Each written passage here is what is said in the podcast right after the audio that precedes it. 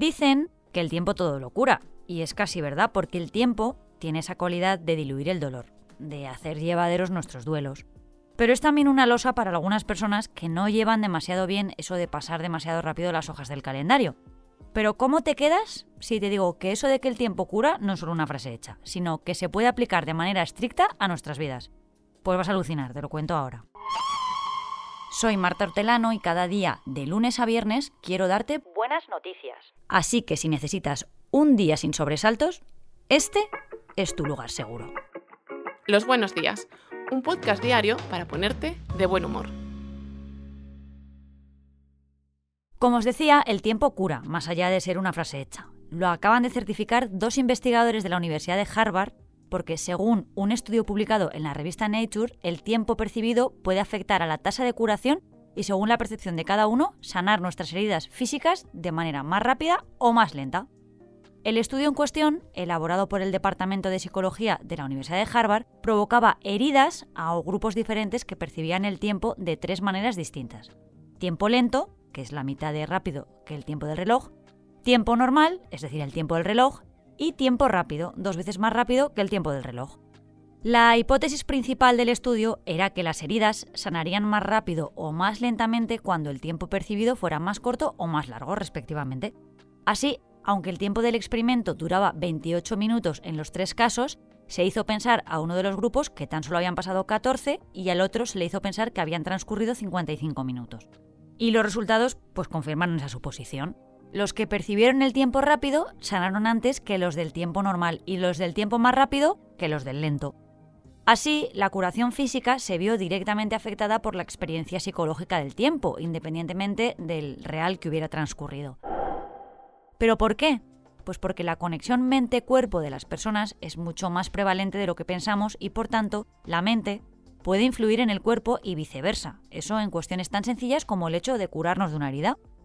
Esto se puede extrapolar a por qué a veces los efectos placebo funcionan en según qué personas o cómo cada vez más se tiene en cuenta el papel de la salud mental y la mente en general a la hora de realizar tratamientos a pacientes enfermos. Ya lo hemos podido ver con las propiedades curativas de la música en musicoterapia o la compañía de PRTs en pacientes de bastantes enfermedades para mejorar su tratamiento. Así que ahora sabemos que ese refrán de que el tiempo todo lo cura tiene parte de verdad, pero teniendo en cuenta algunas limitaciones.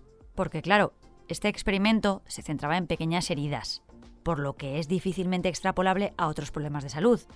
Entender si este efecto se produce en otros contextos en los que el efecto placebo sabemos que juega un rol, como por ejemplo en los resfriados, será de gran importancia a la hora de entender este hallazgo.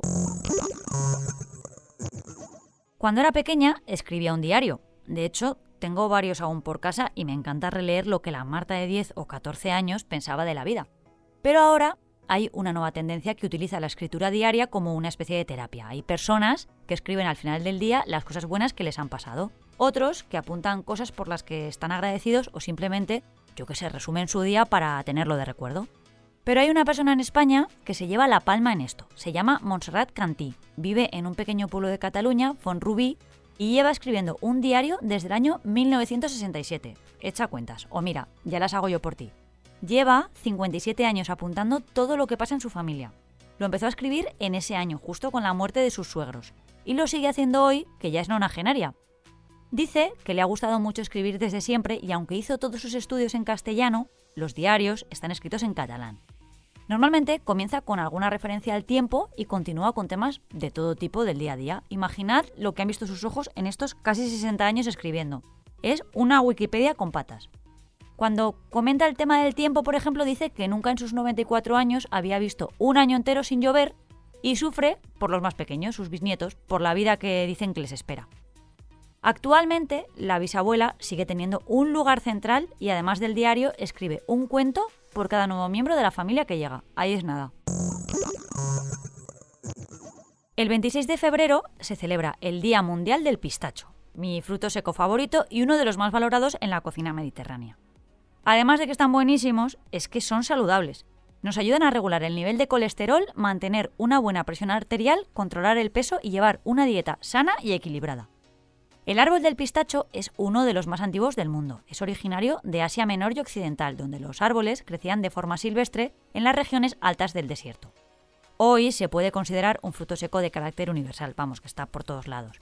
Mira, voy a contarte algunas cosas curiosas. Aunque se dice que el pistacho tiene 7.000 años de antigüedad, en excavaciones más recientes de Turquía se encontraron hallazgos de este fruto seco que datan de hace 9.000 años. Fue el alimento utilizado por los viajeros y exploradores del mar durante sus largas travesías. En China lleva por nombre nuez feliz y en Irán la nuez de la sonrisa. Durante la época de la reina de Saba, el pistacho se convirtió en un alimento digno de la realeza que no estaba permitido para los plebeyos. Ah, y es mi sabor favorito en los helados. Esto no es una curiosidad, pero yo tenía que decirlo. En fin, que larga vida al pistacho, que además da nombre a un tipo de verde. Mañana más. Muchas gracias por escucharnos y gracias a ti, Marta. Un placer. Recuerda que si te ocurre algo bueno y quieres contárnoslo, puedes escribir a losbuenosdías@lasprovincias.es. Este podcast ha sido escrito por Marta Hortelano, la edición es de Amalia Yusta y Paco Sánchez, el diseño sonoro es de Rodrigo Ortiz de Zarate y la producción de Miquel Abastida y Tamara Villena.